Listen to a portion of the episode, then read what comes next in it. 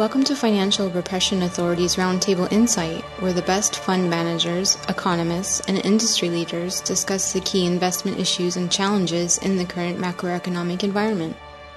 Hi, welcome to F R A's Roundtable Insight. This is Richard Bernoulli. Today we have Ira Harris and Peter Boockvar. Ira is a hedge fund manager, global trader in foreign currencies, bonds, commodities, and equities for over forty years. He was also a C M E director from nineteen ninety-seven to two thousand three. And Peter is chief investment officer for the Bleakley Financial Group. Uh, he has a newsletter product called book report dot com. That's B O O C K R E P O R T dot com, which has great macroeconomic insight and perspective with lots of updates on economic indicators. Welcome, gentlemen. Thanks, Richard. Thanks, Richard. Uh, Great. So I thought today we'd begin with a discussion on what's happening uh, in the in the markets. Uh, uh, and um, it's the seventh of March. We just had some some news from Europe on the E C B. Uh, what are your thoughts on on the announcements and E C B policy in general? Uh, I can start with Peter. So the E C B is is is. basically turning into, and we saw it officially today, into the Bank of Japan, in that uh, their obsession with generating higher inflation caused them to go to all extremes of the earth to do Q E and have negative interest rates to try to generate that inflation, not foreseeing that what do they do if they go into an economic slowdown. Well, now they're, they're in an economic slowdown to the point where they've cut their G D P estimates for twenty nineteen to about one percent, uh, and they still have negative interest rates. They still have a balance sheet that's forty percent of of their uh, of the European region's economy. So, unfortunately, because they actually believe in the efficacy of negative interest rates, they said they're going to continue with negative interest rates for longer than what they said beforehand. Whereas before they said they'd end it sometime this summer, uh, this would continue through the end of the year. Unfortunately, the European banking system is suffocating from negative interest rates and basically no yield curve. And uh, they're basically bleeding from that. And uh, instead of giving them some sort of relief, uh, Draghi stuck them with, with more blood. And that's why the European bank stock index fell uh, more than three percent today. So we've reached a point, today actually could be a very important inflection where the market is not rallying on further central bank easing. It's actually now scared of further central bank easing. And if that is the case, uh, we're in the new investing world. Your thoughts, Ira? I can't agree more with what uh, Peter said. And uh, not only did the equities not rally today, uh, gold really struggled because the dollar, uh, as we were talking before, and it's and I think Peter Stone Cold has this right too, is that the, the strength of the dollar today kept the gold bulls in check. But really what Peter talks about and what we did see is this is the beginning of the capitulation of central banks to, to finally admitting that they really don't know what's going on. And they've made such massive bets about it. And as Peter says, the we're all basically, especially the E C B, is now mimicking the Bank of Japan because it doesn't. It, there's no. It doesn't know its way out of here. It has no. It has no concept of how it gets out of here. What was interesting today, and I'm planning on blogging about it tonight, is that Draghi, who wasted everybody's time for forty-five minutes because he really had nothing to say, and people who were surprised by what was said about the uh, T L T R O and other, they haven't been paying attention because I think this was very well telegraphed. Uh, there's no way that they were going to be raising rates. And he's they're, they're really trapped here. Um, and, again, they play with the numbers because now, you know, they lowered the G D P forecast down from one point seven to one point one for the uh, European Eurozone, and that gives the E C B cover for what's taking place. What Draghi taught did, there was a question about uh, the euro bond And we've talked about this. I know Peter and I've talked about this with you, Richard, many times over the last four years. You know, the euro bond, and was that going to come to fruition? And Draghi actually uh, handled it by saying, look, it, you know, basically he would love to see it, but he admitted it's a political decision. But I think that's nonsense, because this is, it's not a political decision when Mario Draghi himself in July of two thousand twelve said, oh, we will do whatever it will take. Therefore, it can't be a political decision. And the E C B sitting on this massive balance sheet, which is built on the capital key based on the G D P ratios of everybody within the Eurozone, I'm willing to wager that, I don't know when it's going to be, it won't be when Mario Draghi's there, but the wish of George Soros and others is to create a euro bond, and they're going to do it synthetically by just folding the entire E C B uh, balance sheet into a, a euro bond. It's almost going to be like almost like Alexander Hamilton did in seventeen ninety when he took on the debt of all the individual states. But it will be interesting because it will be have to take a major capitulation by the Germans. If the Germans don't go along with it, it'll never happen. And that's what Draghi alludes to by saying it's a political decision. If they get the Germans to do it, but if the Germans go kicking and screaming, the, the turmoil that you will see in the global financial markets will be unbelievable. But this is the path we're on. But more importantly, I think Peter's point about the, uh, especially the U S stock markets and the European stock markets not being able to rally today is a sign that the market is starting to get um, tired of this. Uh, as I, this is the fun plan game. Uh, I had to. Uh, I, I said to Peter, "This is Elmer Gantry," and it is Elmer Gantry. Mario Draghi is. Uh, when they make the movie of Mar- when they make the movie of this, they'll have to bur- bring back Burt Lancaster so that the role is really repli- reprised effect- effectively. But that's I, I agree with everything that uh, Peter had to say. And uh, Peter, what, what are the implications of this um, beginning of central bank capitulation? Do you see a, a new investment environment, as you mentioned, and what does that mean? Well, if you believe that uh, the valuations of of assets were inflated by what they've done, uh, well, then you we should be worried. Now, granted, this is right now just on the equity side, because fixed income is certainly rallying on on what Draghi announced, particularly the European bond market, where uh, the German ten-year yield ended ended the day at uh, just under seven basis points, and the ten-year yield in the U S is down to two sixty-four. So bonds are certainly a beneficiary of this, at least for now. Uh, but at least the stock market that has had uh, a nice rally this year on the Fed backing off and, and hopes for a China trade deal. Well, if you, know, you take away that, that so-called central bank put, and when I say take it away, the put is still there, but it may not pay out. In other words, if the markets change their their viewpoint of the effectiveness of central banks to save the day, then uh, that put, as I said, is not going to pay out, and you'll go right through the strike price. So I think that's what um, people should understand. You know, there's this, you know ten years of this. Everyone's trained to buy on the dips, and everything's going to work out, and uh, all we need is a, a dovish comment, and everything's going to be fine. And uh, Uh, I, I, th- I want to make a point that this is no longer accommodation, at least in Europe. You know, Draghi talked about that they, this is what they announced today is furthering the accommodation. It's not just keeping things steady state.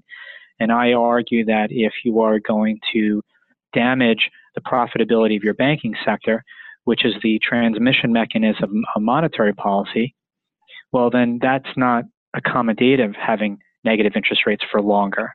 It's actually contractionary, because the banks are the lifeblood in an economy, and if you damage their profitability, you're going to slow growth. So again, monetary policy is not accommodative anymore. It's constrictive, and unfortunately, they don't yet see that. In fact, Draghi specifically was talk, talking about the impact of banks And uh, he still was confident that negative interest rates, which I believe is, I've said this before, the dumbest idea in the history of economics, uh, he thinks that it, it was an effective tool and remains so. And Ira, your thoughts on the changing investment environment? How, how will this affect the, uh, the steepener type trades that you've been mentioning on U S yield curve?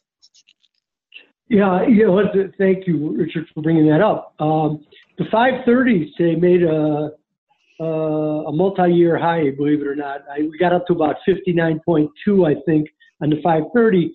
It's interesting that the two ten sits in here, though. But I think some of the bid on the, not some, but a lot of the bid on the U S long end came because of, as Peter rightly, rightly points out, there was a massive rally in uh, in the European bond markets today because, you know, T L T R O does uh, alleviate some of the pressure, and uh, especially with banks in Europe who are uh, laden with uh, their sovereign debt. Look at Italy. Italy had a massive rally today. Usually Peter brings this up, so I'll fill it in for him, that the Italian ten-year today is actually two forty-six, which is seventeen basis points lower than the U S ten-year. So we, we've had a massive rally. Well, the, uh, the Italian ten-year yields actually dropped like thirteen basis points today off of this. It's, it's, an, it's an amazing move. So we're starting to see this play out. But it, it is so interesting, and I know we'll get into it more because this is the, uh, one of the themes of, of, of your work, Richard, is that this is all taking place while the, there's a huge discussion, of course, on modern monetary theory, which I know we'll, we'll get to in a, in a little bit. And the fact that these curves can't steepen out here into this is is just mind-boggling, but it is because the central banks are so unified. I mean, if you listen to Draghi's words today and you close your eyes, you would think you were listening to Jerome Powell because well, data dependent, data dependent, we're data dependent. But meanwhile, their ability to manipulate the data to fit whatever the policy that they really want to want to craft is, is the key to it. And it'll take a while. I still say that these curves are going to steepen. We saw a little inversion on the shorter end of it, but I think that is what is really is one of the uh, elements that is frightening the Fed here.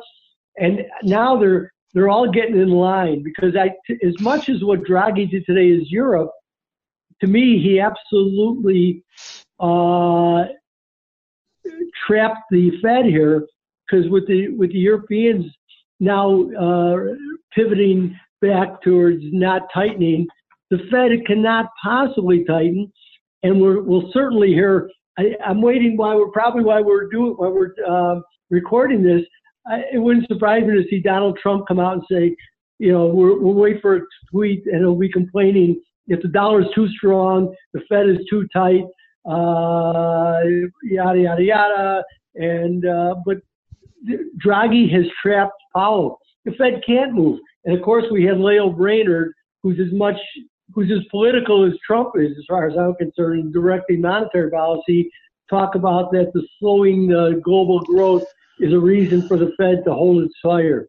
So we have a lot of things in play here, but we should certainly hear from the president. Maybe we'll wait until after tomorrow's unemployment number, but uh, it is very interesting. And uh, if we look at what's happening in China uh, with a slowdown there, and a massive debt problem. Uh, could there be a Chinese currency yuan devaluation to address those challenges? And what would be the effect on Europe? Could could that uh, exacerbate the situation in Europe? Peter? I actually, I don't think that the, the, the Chinese want to do that. Uh, I think, well, first of all, the, the pressure from the U S would be extraordinary, and I don't think they want to invite that. And I think number two, while maybe a weaker currency is inevitable in China with all their uh, imbalances on the uh, trade side, uh, the current account is going negative, the amount of debt that they have, balance of payments shifting. So the weaker yuan may happen anyway, but I don't think there's going to be an intentional devaluation. It would be more market driven uh, because I think the Chinese know over time if they're going to be shifting their economy away from fixed asset investment as a main driver and more to the services side and consumer spending, well, they need a, a stronger currency for that. They need, or at least a stable one. So that's how I would put it. And Ira, your thoughts?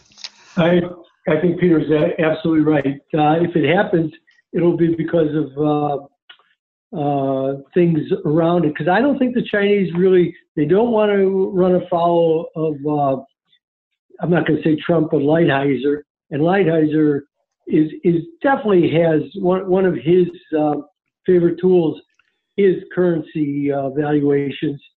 And I, I think the Chinese understand that and are not looking to tangle with Robert Lighthizer. And I and I don't think it's in their interest. It, you know, if you're trying to pivot your own economy into more domestic consumption, you don't want a weaker currency. A weaker currency is not going to aid and abet you. So I am I agree with Peter. I think that it is that's not what's going to be a catalyst. And Europe has just enormous problems, political and economic. Well, the political, I think, is it really is affecting the economic, and they don't have an answer to it. And again, going back to the Draghi press conference today, he talked about, you know, the necessity of a banking union and a capital markets union, which of course is the creation of a euro bond. They did this all backwards, and they're paying a price for it, a dramatic price for it. Uh, and it will be interesting the way this plays out. But uh, their situation with China is, uh, of course, you know, all spills out from uh, from Germany, because uh, the Germans are a major trade partner with China. They they do huge business there. The the um, the high end engineered products that Germany does pr- produce, especially when it comes to machine tools and automobiles, have always have done very well. So uh, I, I don't. There's so much at foot, but I don't think that the Chinese are looking to depreciate the currency. I, I just I, they don't want the wrath of the world right now. They, in fact, if anything, they'll avoid it because they'd rather divide and conquer the U S. And today was interesting because, of course, we had the Italians come out, which the Italians, the Italians are interesting to watch now because uh, they they came out in support of the Belt and Road Initiative, which angered everybody in Brussels and Washington and other places. And it's interesting to see how the, the Italians are so adept now at sticking their fingers in everybody's eyes uh, in order just to raise raise the, uh, the the heat on a lot of different issues. But uh, I, I don't think that there's any need for the Chinese to, to play with their currency at all. Okay, and Uh, let's move on to a discussion of modern monetary theory, M M T. Um, what is it, uh, and could it be applied to infrastructure spending? Does it make sense to do that? What are the issues and concerns around M M T? Uh, does it make any sense? Peter? It's more uh, crackpot economics, uh, Keynesian economics to the extreme that you know, money grows on trees, and okay. we can use that, that money that grows on trees and spend it any which way. Uh, the problem is, is, is it assumes that um, that we have like a closed economy, and that foreigners who hold a lot of dollars, uh, they're not going to be bothered by uh, all the money printing. Uh, it assumes that we have all these excess resources that can easily be utilized to uh, to to carry out whatever spending initiatives we have. So, yeah, let's let's let's print money and and go uh, fix roads and bridges. Well, where are the workers for that? Well, they'll have to come off uh, the lots of, of of of housing construction. Well, then who's going to build the houses? Uh, I think, and also it's potentially hugely inflationary. And that, you know, there's a fixed level of supply for things, and you just spend money uh, at, a, at, a, at that falls from the sky. Well, then that demand will over, overwhelm supply, and you're going to get much higher inflation. So it's, it's economic nonsense, but um, you know, we live in a world with a lot of economic nonsense. And, and Ira, your thoughts? Well, I mean, there's so many ways to go at this, uh, Peter. You know, goes after it that way, and and it's and I, I agree with that. I And, and yet, you know, I've, I've spent a lot of hours trying to look at this and trying to understand this, because I go, what am I missing here? Because I always, I said, well, it's getting so much play. And actually, the proponents of it have gotten exactly what they want, because they, the fact that we're sitting here discussing it, which pales to the fact that Krugman and Rogoff and Summers and uh, now Larry Fink, you know, that there's some giants who are who are having who are being forced to respond to it. So they're getting a lot of play, which is what, you know, I probably part of their issue was. It was interesting today, too, and this didn't surprise me, to see Paul McCulley, who of PIMCO fame, in fact, I'd argue was really the the great brains behind PIMCO all those years. Uh, Bill Gross would probably take umbrage at that, but I had a lot of respect for Paul McCulley. But Paul McCulley came out and said, well, you know what, don't just uh, brush us off so readily, so quickly. There may be something here to it, which didn't surprise me, because McCull- one of McCulley's mainstays going back dec- a couple of decades is uh, Keynes's concept of the paradox of thrift, and it was one of the big issues for Paul McCulley. And the M M T discussion actually falls within that um, paradox of thrift uh, and how to c- counteract it, which, you know, many, Keynes was very worried about it, because when you anticipate uh, that when things, it's that feedback loop that turns recessions into depressions. As people start to save more and demand diminishes dr- dramatically, that uh, as you save more, there's less investment and there's less activity in, because nobody's investing because there's no demand. So I, I could see how McCulley would go that way. I, I I just cannot wrap my head. The more I think about it, the more uh, ridiculous it becomes. And as Peter uh, rightly said, the biggest flaw in it is that it d- depends upon its models built on a closed economy. Well, the United States, the dollar is the world's reserve currency. With that becomes a, it comes a fiduciary responsibility, and the M M T argument is the most irresponsible form of uh, economic um, action that I can imagine. And it's, you know what, it, but it doesn't surprise me, because it, it, it mimics what the Swiss National Bank has done. It, you know, it, that was going to be the problem, is that people, you cannot create a perpetual money machine. If that's the case, then I'm, you know what, I may as well quit working, take on as much debt as I can, and then wait for them to print money, because what, what's the difference? So you're basically telling me that wealth can be created merely at a printing press. Well, if the wealth can be created as a printing press, then, then what are we all working so hard for? And you know what? And nothing should, nothing then matters. So I just, I, I can't, I can't get there. I keep trying to struggle as to where these people come from. And I know that, as Eric Peters uh, pointed out, and Ben Hunt, that one of the major flaws in this is that it depends upon a uh, engaged and enlightened electorate. I mean, that's what Warren Mosler, who's put this out there, has talked about. And it's a, it's a, if you think that that's what we have, well, we're really in trouble. So I, I, I am really, uh, I'm nervous about it, because the biggest flaw to me, of course, is that it breaks down the firewall between monetary and fiscal policy and puts it in the hands of um, of one political entity, and that should make all of us nervous. So uh, I. I'm not a proponent. And uh, along with this discussion is usually um, mention of debt and deficits. Um, do they matter, or should we overlook it or, or downplay it? When will this become apparent in uh, interest rates in, in a bigger way, a bigger, more apparent way, an accelerated way, in terms of rising interest rates and U S dollar weakening? Peter? I mean, that, that's been, we've been trying to figure that out for thirty years. It was uh, the, the nineteen eighties when people were, t- were talking about uh, the exploding budget deficit and, and, and rising debts. So it'll, it'll matter when it does, and it doesn't matter until it does. And trying to figure uh, when it does it, is really difficult. I mean, it mattered in Europe in two thousand eleven, two thousand twelve, and we saw a spike in yields in, in, in Greece and, and the periphery. It certainly mattered last year in Italy when you saw basically a crash in the Italian bond market.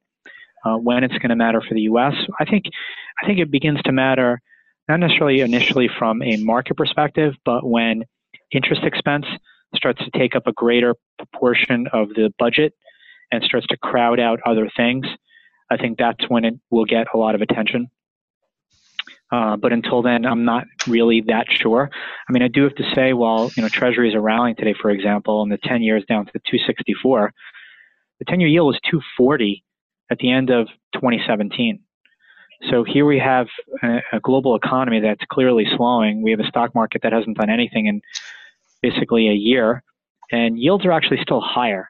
And you know, and and, and that's with German yields back down again. That's where the, the, the Japanese ten-year below, neg- below zero again, and U S yields are still higher. So I'm not sure yet what that means. I don't know if that means that people are beginning to care and that the Fed is no longer buying and foreigners have dramatically reduced their purchases of U S treasuries and the Chinese and the Japanese aren't buying any, and uh, they're beginning to push back against these rising debts and deficits. That remains to be seen, but um, it is something that we, we, we should pay attention to, because you know nothing matters, nothing negative matters when you're in a thirty-five-year bull market, which is what we had in bonds. But maybe if things have shifted and it's no longer a bull market, maybe things like debts and deficits actually do matter. Uh, but timing-wise, that's really difficult. And Ira, your thoughts? No, I, again, I agree with Peter. It's well said. And and I just look around the world, and yes, I know people are chasing yields, and and I sit and I talk to people, and I go, why would you buy a ten-year note? I said, I, I and if why would you have somebody buy your ten-year note? If, if I'm wrong, and I and I'm I'll speak for Peter here, if he's wrong about what is going to take place here, what is it going to cost you? If I moved everything into a two-year treasury from the long end, Uh, which actually Rogoff talks about too, that you, what am I, what's it costing me? fifteen, sixteen, seventeen basis points to, to, to take on that shorter duration with all the uncertainty and with the growing debt levels. And I, I'll tell you what, this is all, M M T is music to Donald Trump's ear, because if, if none of this matters, well, you know, spend freely. And again, you know, I'm always b- bothered by the fact that we're running a trillion dollar deficit at a time of, you know, uh, as the White House would say, a booming, healthy economy. But there's something majorly wrong here. And and as, as I maintain, the M M T crowd, who's an anti-Trump crowd, is actually foaming the runway for him to do whatever he wants. So I, I don't even understand the politics of it, and I don't think they do either. They haven't thought it through.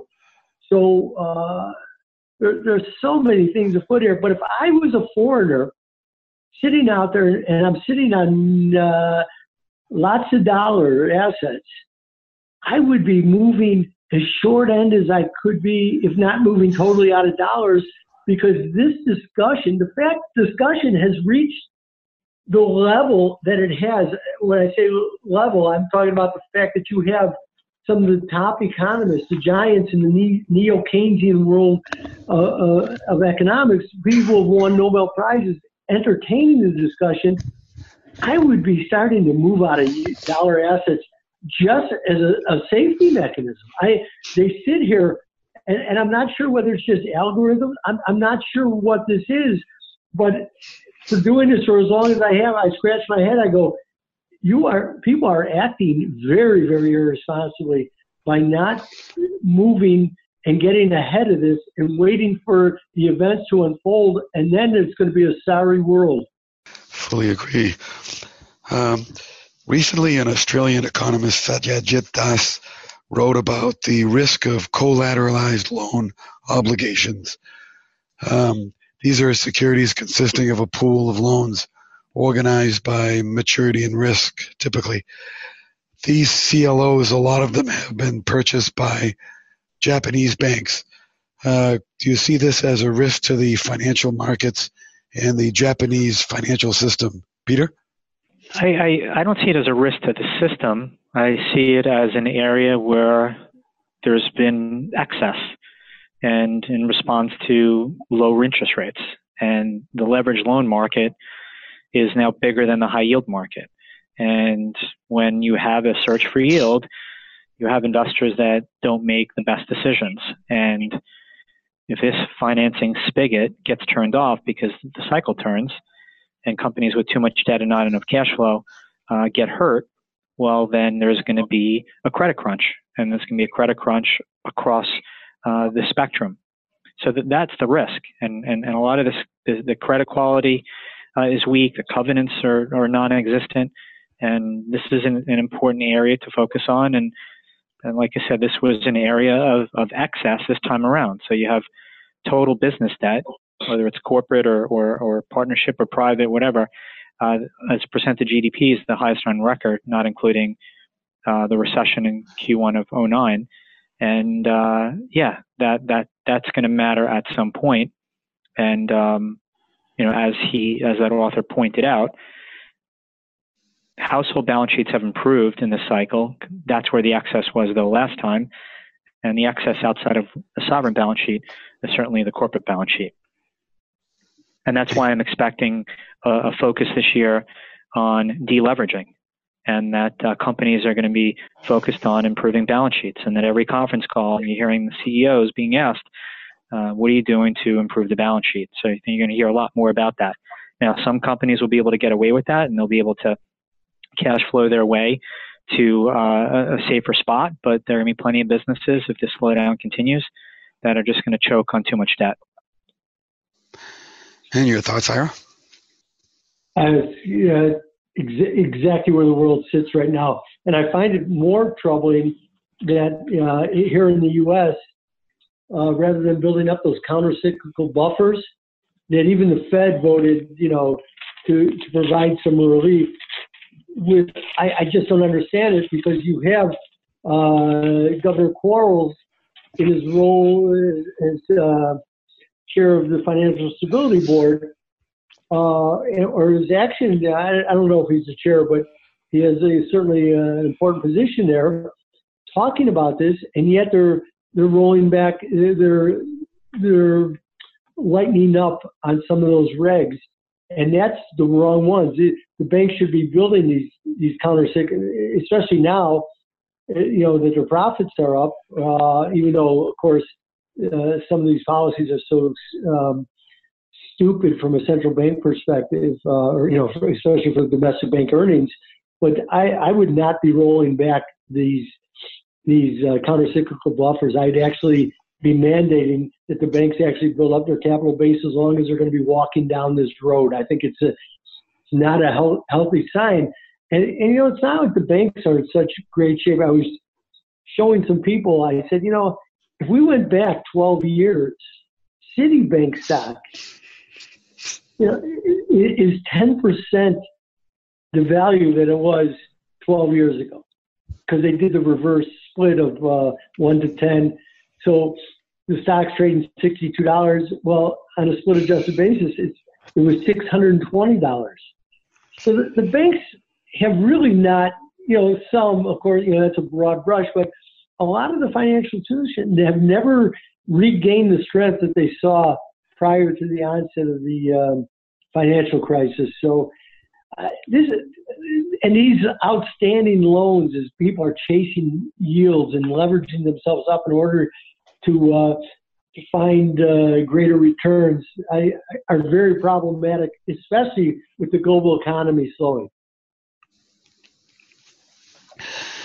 And uh, finally, um, what what are your thoughts uh, in terms of the uh, other risks to the financial markets and the economy? Do you see that we haven't covered as yet, Peter? Uh, I think one of them is maybe there is a day when when the E C B, because it'll you know won't be Draghi because he's gone in six months, that uh, these central bankers wake up and say, you know what, negative interest rates was a really bad idea. We're killing our banking system, and we need to get out of it. You know, the problem is is that that would tank and pop the balloon of the biggest bubble in the history of the world, that being sovereign bonds and negative yielding securities, which total, you know, depending on who you look at, eight to eleven trillion dollars. And a lot of these banks in Europe hold a lot of these bonds. So from a systemic and earthquake type risk, it's it, it's that, in my opinion. And uh, finally, Ira, your thoughts on that, uh, other risks that you see? Well, I, you know, it comes back to the banks, and it's interesting that now the B I S is starting to relook at it again. And the fact that these European banks, uh, the domestic banks, are stuffed to the gills with their own sovereign debt because it carries a zero risk weighting. Are you going to tell me that Italian ten years are zero are zero risk weighted? I, I mean, in what world could that possibly be, except in the in the world of uh, the Jabberwocky of uh, of Draghi going down the rabbit hole with all the other central bankers? It, it's insanity, and and that's a serious issue. Because if you were to change that, which it needs to be changed, the hit to the bank capital uh, would be dramatic. But this needs to be dealt with, because there is no way in this world that all sovereign debt should be zero risk weighted as an asset. Just no way. And especially with this conversation of M M T. That, that is ridiculous. Because you are now telling me that you, it, and, and if the conversation continues to grow, it's going to be, the impact is just going to be phenomenal. You have to deal with this now. So I've been right in line following Peter, and this zero risk weighting is a very, very, very dangerous systemic risk. And it's need, it has to be dealt with by the regulators. Unfortunately, the regulators are the same one who are benefiting from the fact that, you know, sovereign bonds are zero risk weighted, because it makes them a desirable asset from a lot of different participants. So there is a very ugly relationship that goes on there, and it is systemically uh, very destabilizing. Wow, great insight, uh, gentlemen. How can our listeners learn more about your work? Peter? Uh, they, they can go to bleakley dot com and reach out to me if they need any help uh, with with wealth management and managing money, or they can read my daily work at book report dot com, B O O C K report dot com. And Ira? Just uh, notes from underground, uh, ira harris dot com, uh, Y R A H A R R I S dot com, and uh, of course these podcasts, which I think, you know, provide a lot of good insight, and that's the feedback I get from people out in the world, they, how much they enjoy them, because it, it brings uh, a level of discussion that needs to be had out there, and that people need to understand and uh, get a handle on. So there, there's a lot of, the markets show great complacency, and I think Peter and I would absolutely find uh, camaraderie in that. There's great complacency uh, in the world, and there's and there's yet there are so many things on the boil that um, I, I, I'm right now. I'm nervous. I, I'm very nervous, and I think today's stock market action should send off some uh, some concerns of that. But uh, again, notes from underground, and keep reading Peter's stuff, because he's on top of this stuff as well as anybody out there. Great. Thank you very much, gentlemen. Thank you. The F R A Roundtable Insight Show is for informational and educational purposes only, and should not be considered as a solicitation or offer to purchase or sell any securities. The investments, investment strategies, and investment philosophies discussed or presented on the show each involve their own unique risk factors, which are not discussed on the show.